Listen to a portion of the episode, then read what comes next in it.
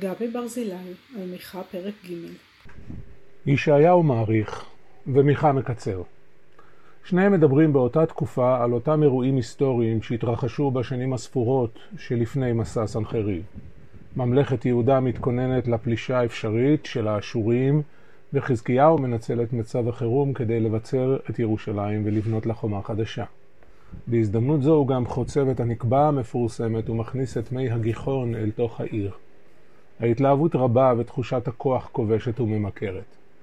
ומול כל הששון והשמחה הלאומית הזאת מציבים הנביאים את מעשי העוול שנעשו לאזרחים הפשוטים בשם האינטרס הביטחוני.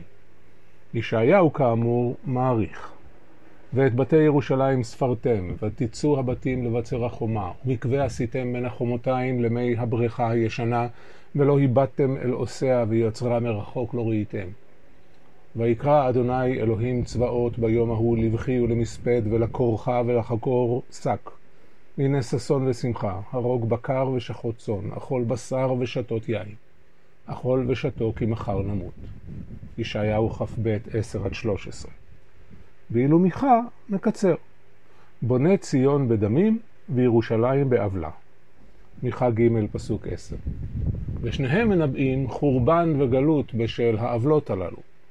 ונגלה באוזני אדוני צבאות אם יכופר העוון הזה לכם עד תמותון, אמר אדוני אלוהים צבאות. ישעיהו כ"ב פסוק 14. לכן בגללכם ציון שדה תחרש וירושלים איין תהיה והר הבית לבמות יער. מיכה ג' 12.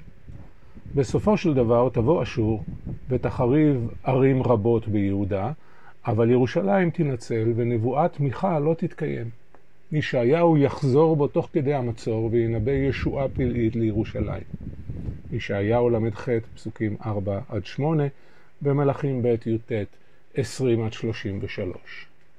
וכמאה ועשרים שנה מאוחר יותר, בימי נבואתו של ירמיהו, יסבירו זקני העם שחזקיהו ואנשי דורו חזרו בתשובה, ולכן לא התקיימה נבואת מיכה. ירמיהו כ"ו, 17-19